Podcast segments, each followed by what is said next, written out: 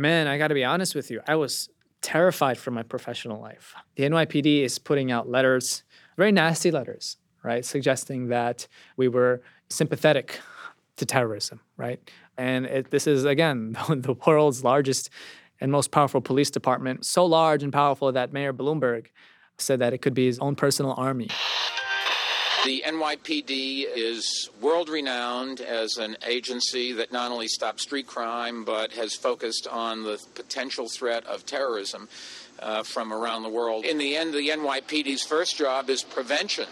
And I think they've done a very good job at that. We practice and practice what you would do if, God forbid, something did happen. Uh, but the first job is to make sure, to the extent humanly possible, that it does it does not happen. Welcome to season two of M Train. I'm Ahmed Ali. In the next six episodes, we look at the way surveillance has impacted Muslims and the fight for abolition. In our very first episode, we talked to Asad Dandia, one of the plaintiffs in the class action lawsuit that successfully sued the New York City Police Department for its prejudicial surveillance of Muslim communities. Hey everyone, I'm Ahmed Ali Akbar, and this is M Train. I'm joined today by Asad Dandia. Welcome to the show, Asad. Thank you so much for having me, Ahmed. It's a pleasure to be here with you. So, we've been conducting these interviews about surveillance mostly with the Muslim community, and we're getting a lot of sort of big picture views of the debilitating, transformative effects that surveillance has had on various communities. But we wanted to get a sort of first person look at how informants in particular are used in the Muslim community.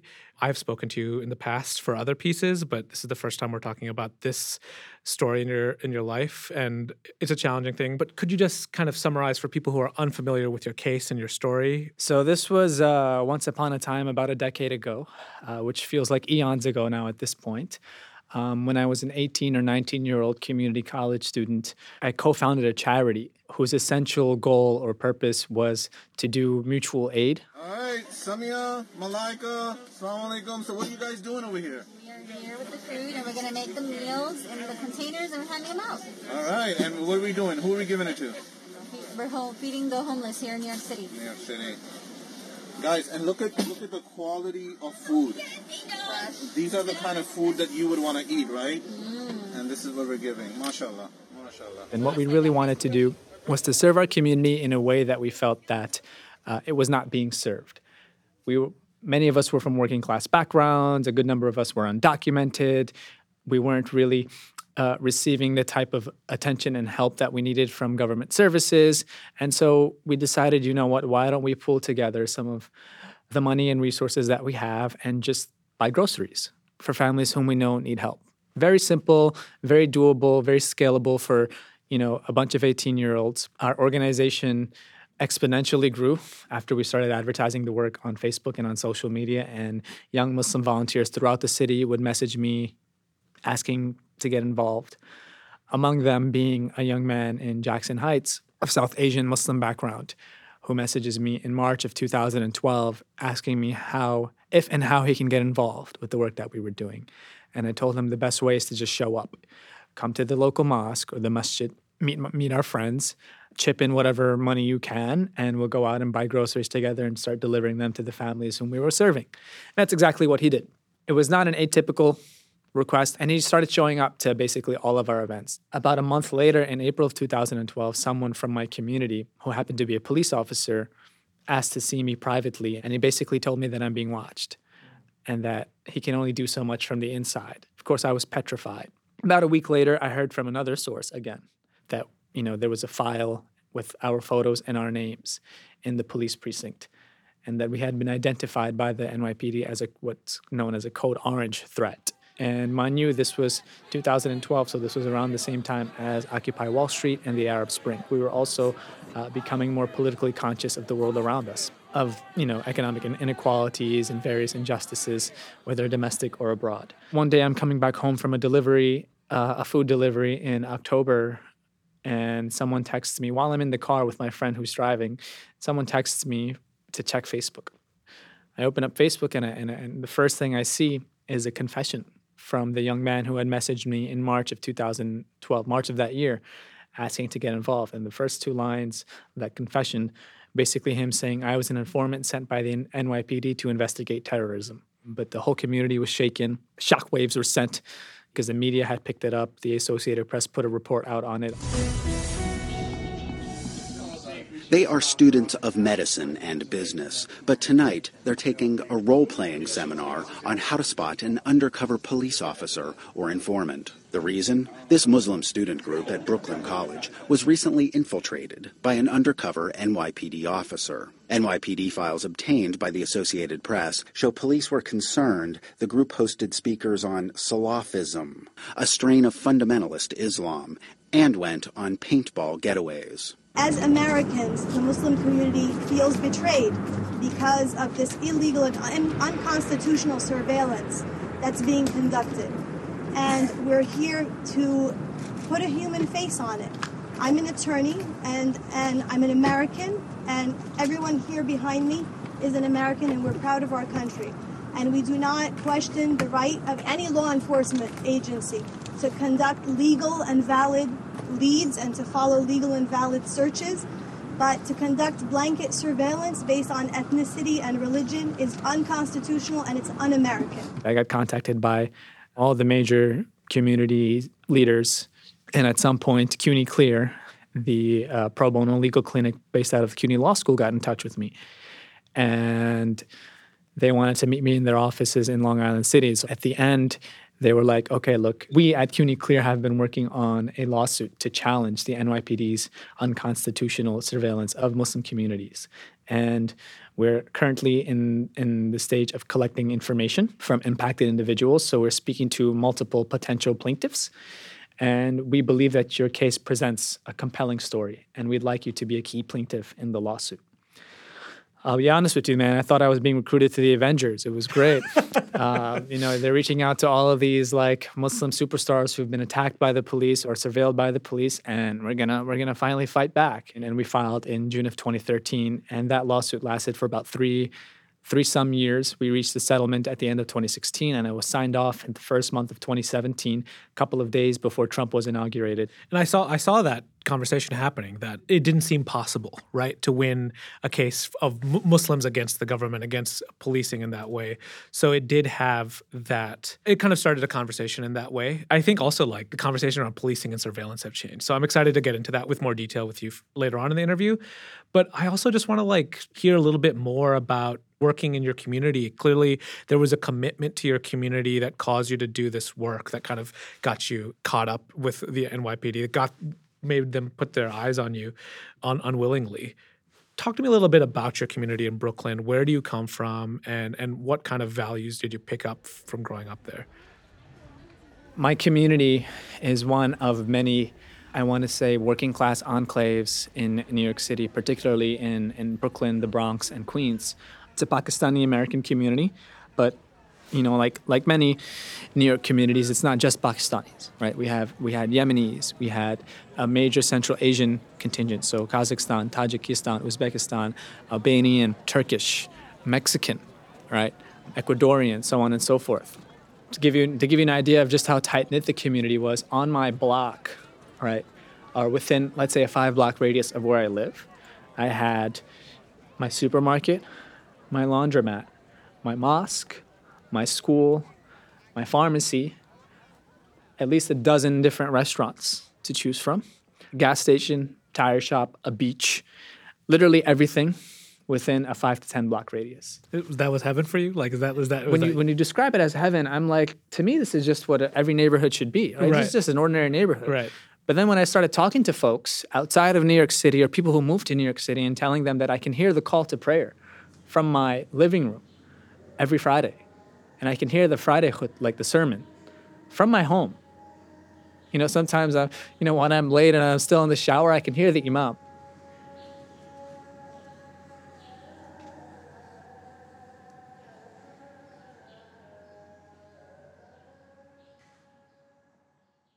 looking at several of these cases in my career as a journalist, I think that's always what struck out about your case for me is Yeah. you it must have been so formative for you to have those experiences at such a young age. But what's so distinct about that experience is the betrayal that happened there. So let's let's go back to that first um, contact with the informant. Mm-hmm. His name was Shamir Rahman. Shamir Rahman. yes. Shamir Rahman. Shamir Rahman. Okay. Yes. Okay. Can you talk about his first contact? What was that co- first conversation like?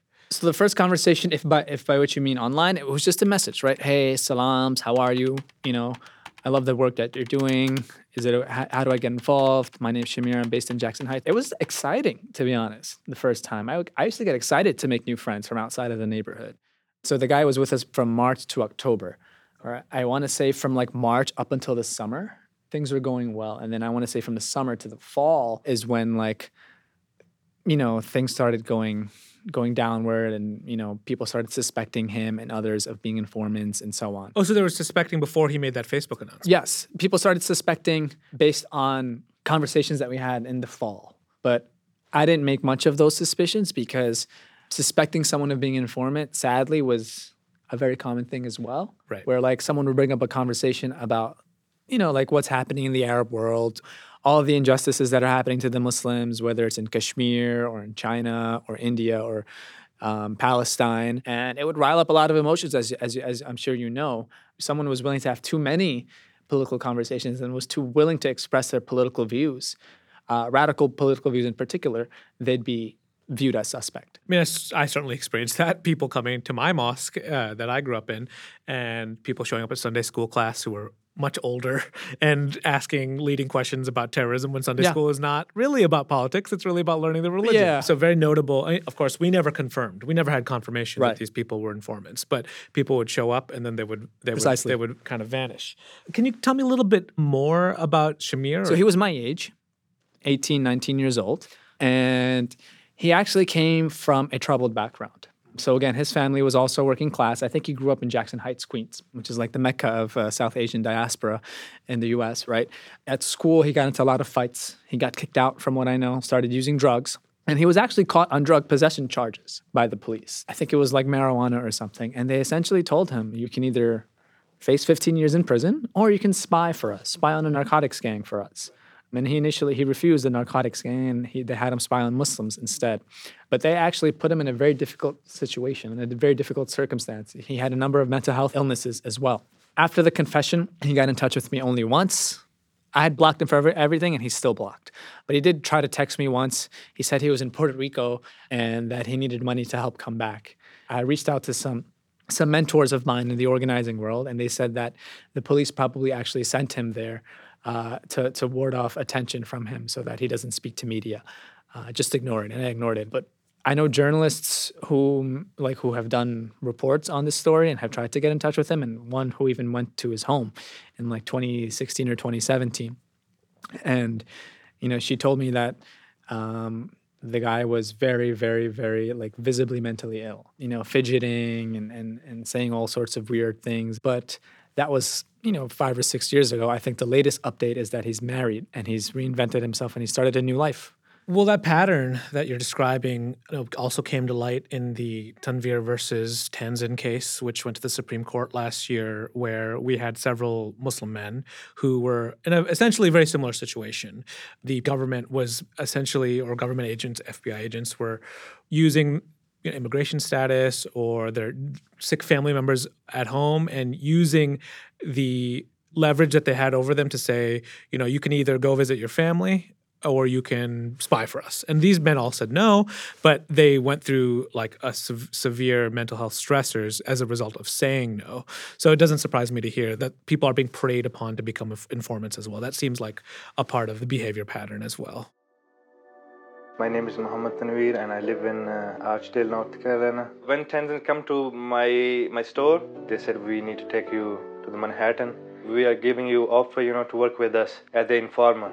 I said I want to go with you guys. They said we'll arrest you. I said okay. My lawyer will talk to you. They put me on no-fly list.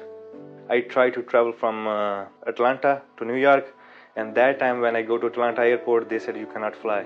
I call Tanzin. He said, "Oh, last time you don't want to talk to us. That's why it happened." And I take bus from Atlanta to New York. Takes me two days. I was very scared. You know, I cannot travel. I was on no-fly list for four years. It feel like you don't have like soil in your body. You didn't do anything, and it happened with you for nothing. Inshallah, God will help us. We are on right path. That's why I trust in God. I'm very hopeful for our community, for all the Muslim, and for everyone who lives in America. After the lawsuit, just to add to what you were saying, is that after the lawsuit, some of my friend, my undocumented friends, were asked to do the same thing. So after we filed the lawsuit, a friend of mine from the neighborhood who was undocumented was abducted by federal agents at his home. You know, they took him into some detention center, probably somewhere in, in, in Brooklyn. And federal agents went up, went up to him and said, Hey, look, your friend Asad is suing the NYPD.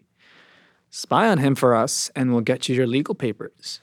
If you refuse, we might have to go with uh, deportation proceedings. And he refused, believe it or not. After he came out of prison, I, I bumped into him after the Friday prayer one day. And he told me everything that I just told you right now. And he made a request of me. He said, Man, it's nothing personal, nothing against you, but I feel like they came after me because of my association with you and the lawsuit. And I'm worried for the safety of my family, and I don't want them to come back again. So is it okay if we just part ways uh, for my own safety? And of course, I obliged. I already felt so much guilt. And so I said, Of course, I'll happily part ways for both of our safety. And I never saw him again after that day. It's a chilling effect that you mentioned. I mean, it's it's it's prevalent in Muslim communities across the country, and even more so when something is revealed like this. You can be completely innocent, but the fact that the government is watching you can can can have an effect on on you. And what's so fascinating and strange about it is how ineffectual it is. They're trying to find terrorists, and they target a bunch of teenagers doing charity. Yeah, you know, it's, like it's ridiculous. It's, yeah. Uh, this was in April of 2016. Like we were, you know, testifying in front of the judge. Just to give you some background. So this case is called Raza versus City of New York. Imam Hassan Raza was a co-plaintiff um, and was a teacher of mine growing up. Because of NYPD spying, I'm not able to fulfill my duty as an imam. I'm constantly falling short of my obligations to my congregation by not discussing important topics. Our mosque should be an open religious and spiritual sanctuary. The old guard of the Muslim community was there, right? Elderly members testifying like to decades of surveillance. Uh, black community members in particular who had dealt with anti-black racism and police violence were there. The judge heard us, and after that court date, you know, where the settlement terms were agreed upon by both sides, I got a call from Ramzi Kassem, who was at CUNY Clear, one of my attorneys, and he says he has good news. A couple weeks later, I'm like, "What's the good news?" He's like, "The judge was actually not satisfied with the settlement demands that we made." In other words, he wants us, the plaintiffs, to make more demands of the police, that they were not enough to protect the community, which is very rare, right? The judge taking the side of, of the aggrieved party. Surveillance of Muslim communities by the NYPD is officially coming to an end. CBS 2's Janelle Burrell joins us live from Lower Manhattan with the story and reaction. Janelle. Andrea, the mayor this morning calling the end of the program the right move. From the beginning, it was an entirely undercover operation, closely watching Muslims and often causing tension between them and the NYPD. I do want to talk about the demands because it's it's it's a complex issue, and as I was digging into it and doing research, I saw there was a wide range of reactions. Some people said it was not enough. Did you imagine that there could be any kind of justice for this situation? Like, did you think to go to a lawyer? What were your kind of demands, and then what were they presenting to you when when you first met the folks at CUNY Clear? So when I met with CUNY Clear and I shared my story with them, I was initially hesitant. It was really at the second meeting where I where I developed the confidence to say, okay, I'm ready to sign on. Because at the second meeting, I met this incredible woman uh, named Hina Shamsi, who is the National Security Director at the ACLU. Our lawsuit shows that since 2002, the NYPD has carried out a policy and practice based on a false and unconstitutional premise that Muslim religious belief and practices are a basis for law enforcement scrutiny. This suit seeks to enforce two of the Constitution's most fundamental guarantees freedom from discrimination and freedom of religion. She said the ACLU is going to be representing you as well. So in my mind, I'm like, holy crap, this is going to be a national story. This is not just going to be like a local Brooklyn neighborhood. Right. This is going to, the whole country is going to be watching. And I was like, all right, let's give this a shot. On June 18th, 2013, we finally filed and we saw it through. Can you talk a little bit about that moment where the the, the demands were adjusted? Give, give give me a little more detail. I don't remember the adjustments because it's very particular, but I remember the final some of the final demands that I, I can I can share them with you. One of the ones that really sticks out to me is that the NYPD can no longer initiate a surveillance investigation where race, religion, or ethnicity are substantial or motivating factors. Number two, any investigation that they do initiate that doesn't yield any more reason to further continue it after six months is terminated automatically. So the informant that was with with my group was with us for more than six months, right? So technically, it would have been terminated if these this, these laws were in place. Number three was the elimination of the radicalization report that the NYPD had published and put it on a public government website. The radicalization report was was written in 2007, and the idea behind it was to identify what they, what became known as pre-criminal traits, which if you ever hear the term pre-criminal, red flag should be going off. What's a pre-criminal? If you're innocent, you're you're innocent. It was a very, you know, very obviously discriminatory report, and so that got eliminated from all public websites online. Another demand that we got was the appointment of a CR, a civilian representative. This would be an accomplished attorney with no affiliation to law enforcement who would oversee NYPD surveillance to make sure that they're complying with all of the other demands. And we are to hold him accountable to ensure that he's holding the police accountable. So there's sort of like a chain of accountability here. And when I say we, I mean community stakeholders who are involved in pushing the lawsuit, including myself. I feel like the conversation about policing has gotten sharper since the case was filed. We have conversations about ab- abolition have come to the forefront. Conversations about the idea that you cannot e- reform something that is so broken as as the NYPD. Surveillance as a whole needs to be abolished. You know, when I hear oversight over surveillance, I say, can that really still be just? You know what I mean? Is it enough? Is it the right tact? Where do you stand on these conversations? I know there have been critics of, of the settlement. What have been some of your ways of thinking about it? And it sounds like you're still very proud of the accomplishments you made, but I wonder if you could respond to some of the abolitionist critics, some of the ideas that incremental reform isn't enough. I would say that the policy changes that we brought about as a result of this, it's not going to happen overnight. Abolition is a process, right? And it's a process of coming to rethink what it means to keep each other safe, right? And safety, right? A, a key tenet of abolition abolitionism is that we we make each other safer, we keep each other safe, right? And so with reduced surveillance means reduced funding for surveillance, right? And that funding can go elsewhere. But I think we moved the needle in a direction that put us in a better position to make more demands, right? I think being part of the lawsuit is better than not being part of it and not not you know moving the needle in any direction, right? And so I think it would be in alignment with the principles of police abolitionism. Reaching that horizon, right? Reaching that that new possibility is a matter of experimentation, and I, I feel like the lawsuit was just one step, but you have to look at it as part of a larger sort of collective effort of reducing and ultimately completely ending the idea of policing. And that was essentially my battle with the NYPD. And that battle took place in the classrooms, in the courts, in the streets, uh, in the op-ed pages of the media, you know, everywhere where we could mount a fight, we, you know, we fought. And I'm really happy with the results. We made history in New York. And if you make history in New York, you can make history anywhere. So that can be seen as kind of a victory. Yeah. So, yeah. Uh, thank you so much for joining us, Asad. Thank you for having me, Ahmed. M Train is a six part audio series hosted by me, Ahmed Ali Akbar, and produced by Shireen Barghi. It is edited by Kareem Duadi. Our executive producers are Kai Youngblood and Charlie Hoxie. Follow Brick on Twitter and Instagram at BrickTV, and follow me at Rad Brown Dads. This episode featured music composed by Kareem Dawadi. It's also made with the support of the Doris Duke Foundation for Islamic Arts Building Bridges program. For more information on this and all Brick TV content, visit brickartsmedia.org slash bricktv. I'm Ahmed Ali Akbar. Thanks for listening.